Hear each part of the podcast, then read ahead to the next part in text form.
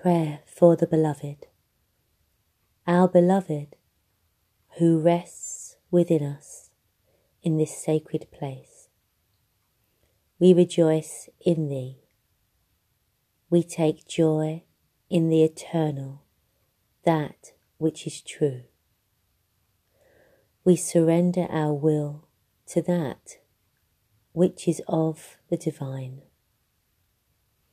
We ask You to reveal to us in our hearts that which is pure, that which is truth.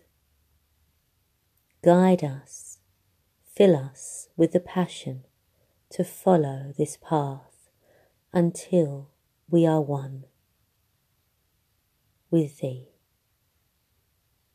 Give us the taste of spirit to follow this calling, and the humility to open ourselves to Thee.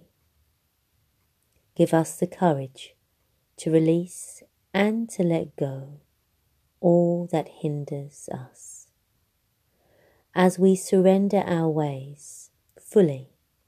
Guide us away from that which prevents the light, and in turn fill our hearts with divine love, so that our heart song can be heard.